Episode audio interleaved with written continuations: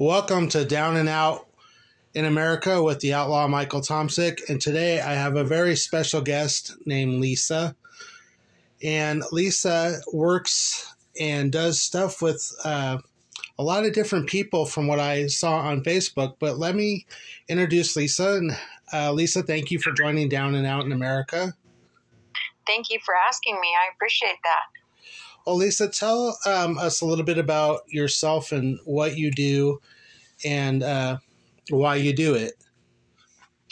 So, um, my name's Lisa Moore. I live in Reno, Nevada, and I have uh, 20 different homes with different programs and work a lot with prison reentry, um, homeless, veterans. all walks of life when it comes to um, addiction and homelessness. Um, I've been I've had this going since 2010, and now we have, like I said, the 20 different homes, um, an outreach program downtown. And I started this because I myself, at a very young age, struggled with addiction. When I when I was around 10 years old, I started drinking, and then by 13, I was I ran away from home and I got involved in drugs. And so, of course, I've been almost 19 years clean. And um, I decided to do this in 2010 because I feel like um, back then nobody worked together as a community as in a whole. Everyone was always trying to compete against each other, so no, nobody was really helping anybody. They were all just trying to compete for the money. Um, so every year I try and do something in the community that's going to um, fill the gap that's missing. And so I'm always trying to do something different each year to to add to to our community here in Nevada. Well, it's kind of interesting that you're in Reno, Nevada. I don't, I didn't even realize that when I started talking to you because it's funny. We just moved from Reno, Nevada in 2020, and I lived there twice. Uh, five years last time in Verdi, Nevada, and then uh, we lived in a little place outside of Fernley called Silver Springs. Uh, but I actually worked um, in Nevada at a couple of different casinos, um, which I'm, you're probably familiar with, is the Circus Circus and Silver Legacy, and uh, Boomtown and Atlantis uh, casinos. Um, I was one of the supervisors and uh, worked in the sports books there. Uh, so it's kind of interesting. I, I haven't even realized that you were from Reno. And another interesting thing I want to tell you, and and being that you're from Reno, is that I don't know if you've heard of a young lady named Yvonne uh, Finland. Mm-mm, no, I haven't. Okay. Well, Yvonne and I, um, a few years ago, I, I don't remember exactly how long ago. It's been a little bit for me. Um, but Yvonne came up and uh, we actually produced um, a show in Reno uh, before I did Down and Out in America called Down and Out in Reno, Nevada. And so it's kind of interesting to me. So I have a little bit of experience uh, with Reno, Nevada. Uh, so I guess one of the questions I have to tell you, and I know this from experience because we did. Well, I did this series a long time ago, but since I did, I've done the series and since I moved from Reno, Nevada, I know the population in Reno, Nevada, and Sparks and around that area has grown immensely. Do you know, like off the top of your head, what would be like the estimated number of homeless people in Reno, uh, Sparks, Nevada area? Oh my gosh, it's went up so much every year. I don't know what that number would be right now.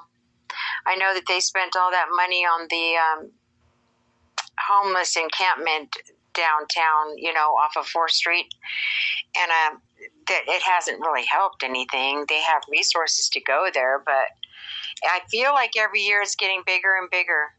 Our homeless population. Now, let me ask you another question. Then, what a lot of people, and I, I, I this is why I really wanted you on the show is um, because you have a lot more experience than this than I do. But I've done a couple live interviews with some people that are on the streets and stuff, and you guys can uh, find that on Down and Out in America on YouTube, or if you guys go to my webpage, mtomsik.com, uh, you guys can click to my, I don't know if my, I have it clicked to my YouTube. I think I have it clicked to my podcast channel.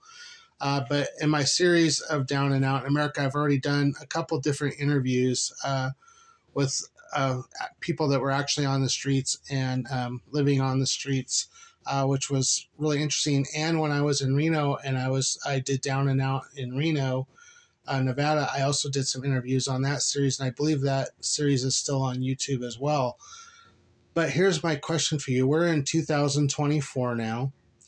And like I said, I, am sure I could probably look it up, but I don't know the estimated uh, number of homeless. But what is some of the biggest problems? What, what, in your opinion, do you see that brings people mostly to being homeless? I feel like the most the, re, the reason why a majority of them are homeless is because we have um, more and more people are are using drugs that are making them mentally ill and for them to to be stable enough to even realize where resources are that's not happening unless you handhold them to a facility to get on psych meds to get the voices to stop on all the people that are out there talking to themselves it's not going to happen because we just don't have the resources many years ago i remember i used to work downtown and um, I remember that whenever we had someone that was mentally ill hearing voices, the police would always take them down to the NAMS campus and would get them resources and, and medication. Well, now we don't have that. I mean, we have the NAMS campus, but we don't have that interaction, the hand holding. And so now they send them to the jail to get them stable if they commit a crime. And if they don't, they're just wandering our streets. So it's really, really hard right now. They're talking about um, trying to open up more resources for the mentally challenged. But um, like I said, unless you have somebody that you would have like a court order over to make them take meds and get stable, they're really not going to want to take it. You know?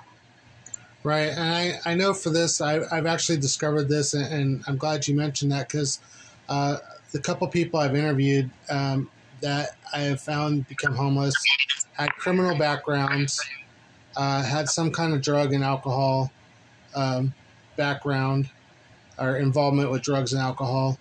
And also, a big one that I saw in there, and, and not classifying everyone under this, but a lot of them came from broken homes, foster homes, or abused homes in the past. Do you find something similar in your experience or no?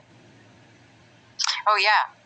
I, I the same this the majority of our homeless are people that have been in trouble before or people you do have that small amount of um, homeless that I feel um, really bad for, and that is okay. So you have an individual that's, that's getting disability.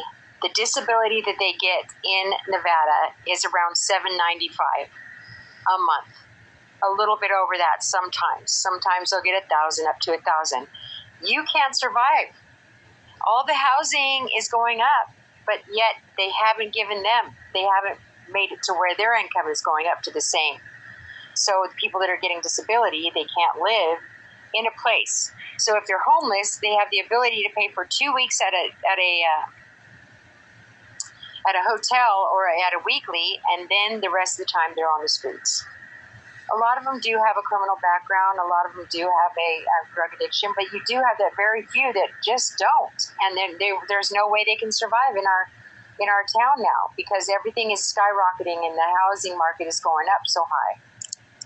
So it's hard, you know. You have such so many different walks of life out here that are homeless, but um, and we can't hit the mark on trying to help them because all the weeklies are getting shut down and they're building all these big apartments with you know, because everything's going up over here now. So you're going to get a one bedroom that's going to be $1,200 or more. No one can survive on that that's getting disability. You know, the list goes on. It's, it's sad. Yeah, I know in Reno, Nevada, because like I said, uh, we moved out here to Missouri in 2020, and I, I lived in Verdi, Nevada, uh, which is a little town. You probably know it. It's, it's more towards the west, just outside, about 15 miles outside of Reno there um, out towards um, Lake Tahoe and going out uh, the freeway there. But as as we came out here, uh, you know, the COVID nineteen was starting, and the gas prices were like skyrocketing. But I know this from Reno myself, and I've, I've written um, multiple blogs on this from Reno, Nevada, when I lived there too, about the cost of living in Reno, Nevada itself. And like you said, uh, the cost of living, the cost of food, the cost of gas, all that stuff is rising now. I, I don't know. Um, in Reno, Nevada, it's a little bit different too because you still have a bit of a gaming community there. And I do know this from working in the casinos that a lot of the jobs there um, still are based on tips and not like on an hourly wage. Uh, what is the minimum wage in Nevada now? Oh my lord, I think it's fifteen. Yeah, I, I don't remember what it was. I, I know it was going up, um, but I do know this about Nevada too, and I'll, ask about this. So, when how hard, and I've asked some of the people too, and I'll, I'll ask you this: How hard is it when you when you become homeless? How hard is it to get back on your feet? I mean, it's just not an easy step process. If you become homeless somehow, I mean, even if let's just say it's someone that is not involved in the drugs, let's say it's someone that's you know um, had a job, their maybe their job ended, you know, just bad series of events. They don't really do drugs, don't have a criminal background. If they become homeless, how hard is it just for that person to recover to get back to where they were and not be homeless? So one thing that we're doing um, is we have a program for the the veterans, the homeless veterans, and so that's a good um, question because I can. The homeless veterans, a lot of them don't suffer from addictions as much. Under certain circumstances, they found themselves homeless. You know, some from a simple divorce, or some from you know just bad luck. And so, um, so with them, it's been a, quite the process. I mean, um, they have DD-214s. They have, and that's for the they're available to get houses, or they're available to get apartments. Um, and they still can't afford to do that. And some of them have pensions because they served our country. And so, what we're struggling with is because um, we'll go to the city and we'll ask the city to please help them, and sometimes they'll help them with a HUD-VASH, and that means they'll help them get on their feet um, for up to a year, depending on how much they're struggling, and and they'll pay they'll help pay for a place for them for up to a year at a discounted rate. However, we still have long waiting lists to get in anywhere. So let's say this poor homeless man, he, I'm, I've had some guys wait almost six months to get into a place. And so we, of course, give them a place to rest their head. But the waiting lists are long, they're very expensive, and they're very limited in our community to who's ever, uh, only certain apartments will be able to do that because a lot of them are like, why would I give a discounted rate when I can get big money for this apartment? You know, so you kind of like got to balance it out, and there's not many apartments now that will that will help people.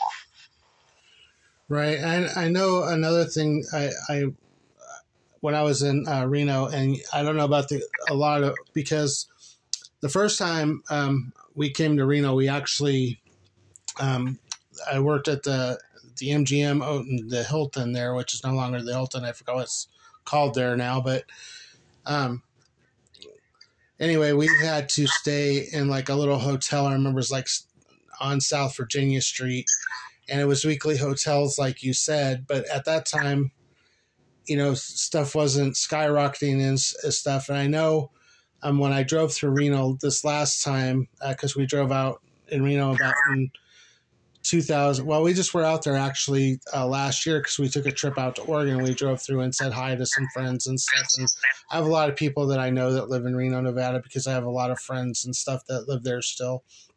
Um, but like, talk about the shelters and stuff like that because, okay, like Missouri here.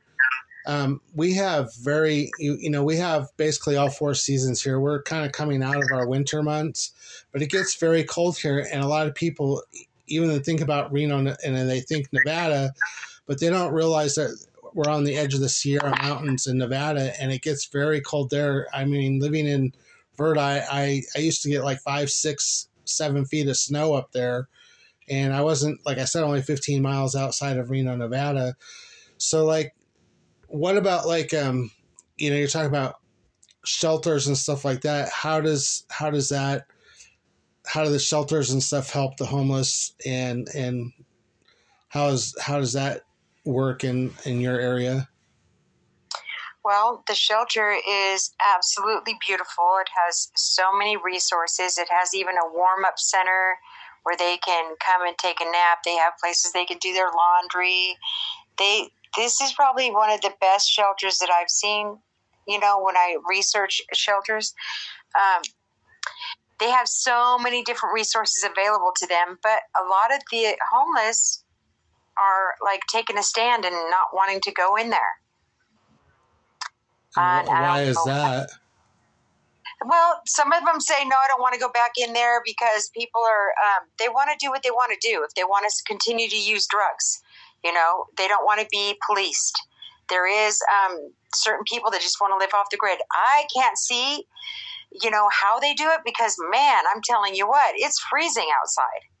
But they have so many resources that they go, like they have blankets and everything else, and they all are lined up all along the railroad tra- tracks. I always go down there and see if they need anything. Um, I always ask them, how come you don't go to the um, campus? And a lot of the girls are like, I don't want to go down there. It's dangerous. But it's just as dangerous on the streets as it is for you at the campus.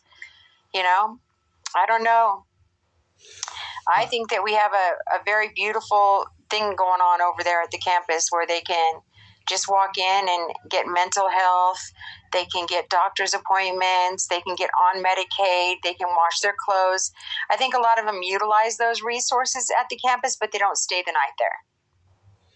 Right. I know one of the things um, when I was there last time and I was doing down in Reno um, was we were walking along the Truckee River. Now there's a there's a long path along the Truckee River that goes downtown and it goes uh, into Sparks, Nevada, which is the, the sister town to Reno, if you guys don't know that.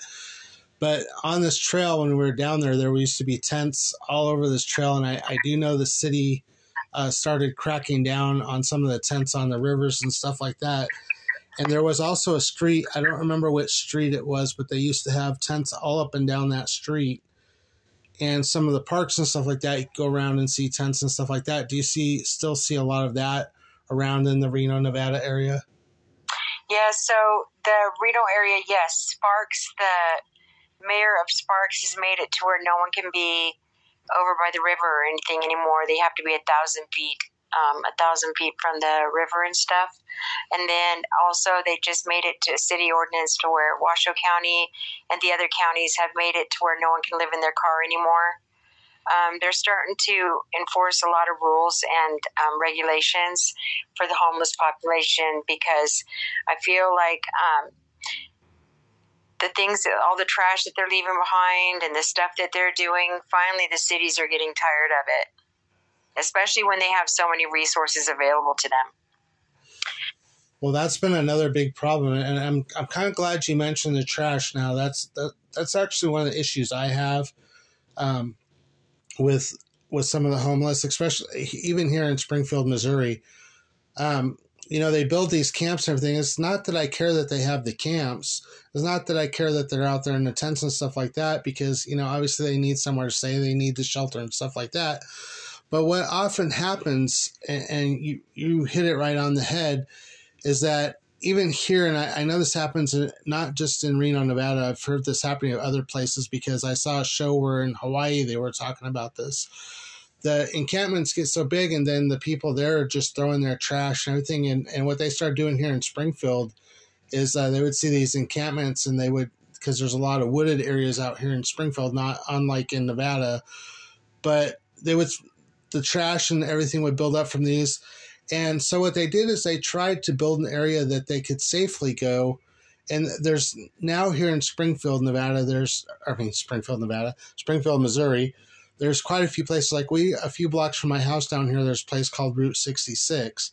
It's all fenced off. They have um, places that they can, like little trailers and small houses that they can stay in, um, which is really cool. Do they offer anything like that in Reno, Nevada at all? So they do have Hope Springs here. Those are tiny homes that people can stay in, and they can stay up there up to four months there. People are loving that, and and it seems to be a very smooth process. They have their own little tiny home. They get to stay in, save money, and then move on. And what I did see also because I have an outreach center on 4th Street. Um, there's a street called uh, Park Street. And if you go down Park Street, I thought it was the coolest thing ever. Um, you see, each each person has their own little tent and their own little square. A homeless, like they're just they have their own little square. And what was cool is that they would say, "I'm in I'm in square number one." I was like, okay, well, that's new to me. So they all have made their own little squares and they've kept it so clean there. They even made arrangements for the trash to be picked up every single Thursday. So now Waste Management has made it a point to come there and pick up trash, which I thought was really cool. They do that on their own. And so it helps. They, they all keep it very clean and they always say, hey, we're going to get our trash out. And they always put their trash bags over by the railroad tracks. Huh. That is pretty cool. Is that is that like through they just the homeless people did that on themselves, like a little homeless community, or the city, or? I guess the city took it and said, "Hey, we're going to just start doing this for them. If that way, they'll start cleaning up their area." You know, and they do come through and they do kick them all out. Like there's a girl that got killed over there by the railroad tracks because they're all their homeless camps and stuff. So they do come through and clean them all out and say you guys can't be here, and then they end up coming back again. You know. Right. And now, because Reno is like really seasonal, is there uh, um, more homeless people like in the warmer weather than the winter months there? Oh yeah, I can definitely tell because with all our sober living and all of our halfway houses, you can tell when the weather gets warm, nobody really comes into the programs. But when the weather is cold, everybody wants to change their life and come in and have a warm place to to rest their head. And you know, I'll tell you, uh, about three years ago, I I was like, man, it's the hardest thing. It's not too hard to, show people resources and how to get off drugs and how to get stable and all that stuff. The hardest thing nowadays for the younger generation is for them to not want to be homeless. Some of them, like, not all of them. Now, a majority that I was seeing a lot of them like to be homeless, living off the grid, and doing the things that they want to do without anybody telling them what to do. And I learned that like three years ago. I was like, you have a beautiful life. You can rest your head. And there was so many people was like, no, I don't want that. I don't want that. I want to be able to do my own thing. Oh, that's another, another thing. And, and um, like I said, I'll have to send you some of the um, stuff we did on down and out in Reno. It was it was really um, educational when I did it, and like I said, but it's been a few years, so I don't know how relative to today it would be. Um, but one of the things we found when we did down and out in Reno, and I was going to allude this to you too, is we found out we actually did a couple stings on people that were panhandling in Reno. So it was um, can't remember the street that it was on at this time but there was a shopping center. Um, it was or the um, Amazon, uh, Walmart food stores is. Uh, what I forgot what they call it because we don't have one here, uh, like food market or whatever it's called. Anyway, there was a big shopping center there, and there was some some a guy and some people panhandling, and they were out in a wheelchair, and they were panhandling on the street and anyway, we we went and put some hidden cameras and stuff in there, and um, where they had their little encampment behind the business because it was closed and stuff at that time. Anyway, we videotaped them on this encampment, and uh, you know, basically the whole wheelchair act was fake. Uh, they were riding around bikes, you know, and and they had like all this expensive stuff behind the store. So, what on, on that aspect because there's there's no laws against panhandling or anything like that. Um, but I know a lot of places are starting to get strict on that as well. Is there is there issues with that? And do you feel that the panhandling maybe adds a little bit to the homeless? Oh, it definitely does. They make a very good income. In fact, um, a lot of the people, the ambassadors that run the streets down here, they have this thing called the ambassadors did you did you ever get to know them when you were here? Um, I don't know if that I don't remember that. The ambassadors, um, all the businesses downtown decided to come up with a. Um, they're going to all pay ambassadors a certain amount of money, in order for them to keep their area clean. So that means that let's say that you had a little business downtown and you would pay $20 a month and the ambassadors always go through downtown and all those down businesses and they they clean the streets and they say you guys can't be here. You can't be sitting in front of this business. And they just tell them they can't be there right? So one of the things that they used to always tell us is don't give them money please don't give them money. They have so much food and, and resources, and they make a lot of money when they sit in front of the Walmart or um, at the freeway entrance or whatever. Don't give them money, please. If they're hungry, they know where to go, you know? Um, and please, I used to remember they used to tell us, please, please, please do not go to the homeless encampments and drop off clothes because all it is is something that we're going to have to pick up afterwards when they move their camp a lot of times they they keep so much because it's something that they can call ownership on. So even when they don't need it, they'll take it. And then a lot of times when they get kicked out, that's the stuff that they leave behind. So they're always enforcing that around here. They also will not let panhandling, if they see you panhandling, they'll tell you to move and they don't really arrest you on it, but you're not allowed to do it, but they will tell you to move. And they still do it. But they do make good money. Uh, from my understanding, and, and I, I, go back to the, the comment you just made about the panhandling because I, I, did a lot of research on this. Now I do know that there was a Supreme Court ruling on the panhandling. Uh, it's actually not illegal to panhandle, but they can arrest them if they're like on private property or if a business or a company uh, asks them to move. Is that correct? Yes, they can ask them to move. Exactly. That is correct. Right. So these ambassadors are they they empowered to do anything like are they? Uh, I know you're saying the business hires, and it's kind of an interesting idea. Are they like uh, how do they enforce it though? Are, are they able to like? Do they still have to ha- call the police to have them removed or have them arrested, or are they issue them a citation? I mean, how do, how does that work? So the the cool thing about the ambassadors is that at first, the very first year that they ever started doing it, they had so many people trying to fight them, you know, like fist fight them or throwing things at them. You can't kick us out of here. And now they can't. Now that they know them and they know they wear the blue shirts, they do not fight them back on it. A lot of them know, hey, come on, you got to get up. You can't be sitting here. And they'll say, yes, I can. And they'll say, no, you cannot. And don't, don't, please don't have me call the police because the police will enforce that. They know that the businesses are paying for everybody to keep their area clear from all um, panhandling and homeless. And so they have a certain area, and then they know that they have to stay out of that area. They've been enforcing it now for at least, I want to say, three to four years. So they they all know them by their names, and they all know that they got to leave when they come up. And so it's kind of cool that they built this um, friendship because they never came at them um, offensively. They would just come at them and say, okay, Frank, it's time for you to get up. You know, you can't be here today. Do you want me to go get you some food? Do you want to go down and eat some food at the shelter? How can I help you today? And then they were nice about it and then they moved them.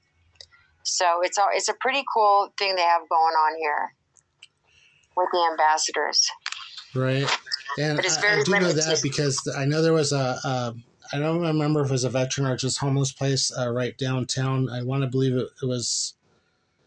Uh, my friend Ray used to actually work there. I can't remember Ray's last. He's long gone, passed away. But we used to bring a lot of food and stuff down to the, the shelter and eggs and stuff like that. Because at the time we had a farm out in Verdi, so we would take like all of our extra eggs from our animals and stuff like that, and any extra fruits or vegetables uh, down to him, and he would cook like these fabulous meals and stuff down there for all the the people uh-huh. there. And, yeah. uh, you know, I, I, guess, you know, in, in talking to you, I, I, I really appreciate you coming on and, and expressing and, and, making people understand that, you know, it's not always the best idea. And, and it happens, there's a lot of panhandling where I live at right now, too, especially in the warmer months. Um, you see almost someone standing on almost every corner everywhere you go with a sign or something like that. And you know, I wish more people would not, like you said, give them money out there and would not, um, because it just encourages them to do it more. And, and, some of these people, you know, have learned how to work the system. and so they they work it to their advantage to stay homeless as well. You know, they just go out and make so much money over the summer or the winter, you know, and then hibernate in the winter or whatever. But it is kind of interesting what you're saying. Now, what about like I know you're saying in Nevada. What about like on state level or uh, federal level? Um, what about programs helping in there? I don't. We don't really get much on the federal side of it, but I know we get lots of help with the state. I know that um, and and the good thing that I would tell people all the time is if you're going to give somebody something, if you want to do a good deed for the day, then maybe drop off some sandwiches or make you know like I used to drop off sandwiches every once in a while, and I used to tell them don't throw the paper all over the ground, please.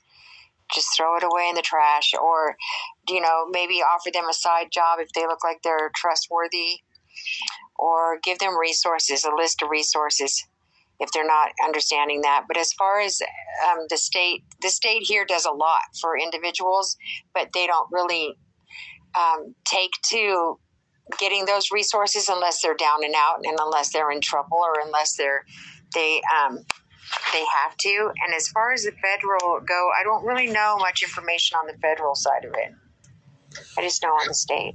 Well, let me ask you one last question. I don't want to take up too much of your time today, but um, since you do work for a program there, if anybody was interested in donating uh, anything to you, is there a way that they could contact someone there? Um, or do you have like a website or uh, anything like that that you could relate to anyone that was listening? Oh, yes, absolutely.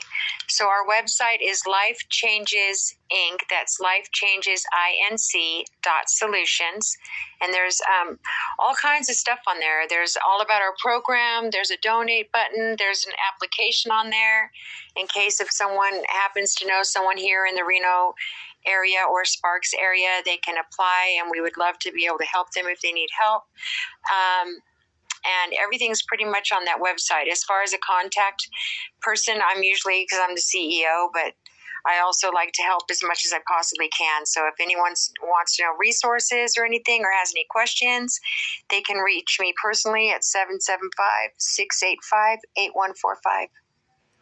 Well, Lisa, I really appreciate you coming on and taking the time with me to talk about Down and Out in America. And like I said, I will be uh, I'll send you a link to it when I get it posted up, edited, and everything. Um, it will be live on Down and Out in America, my series on YouTube, and you guys can also find it on mtomsik.com. I just want to say really thank you for taking the time and um, talking to me about this subject. I found it really interesting and educational, and I hope uh, some of my listeners out there and people that are checking out my series will also find it uh, educational. So I just want to say thank you very much for joining us here today. Thank you for inviting me, Michael. I appreciate it. All right. Well, you have a great evening. You too.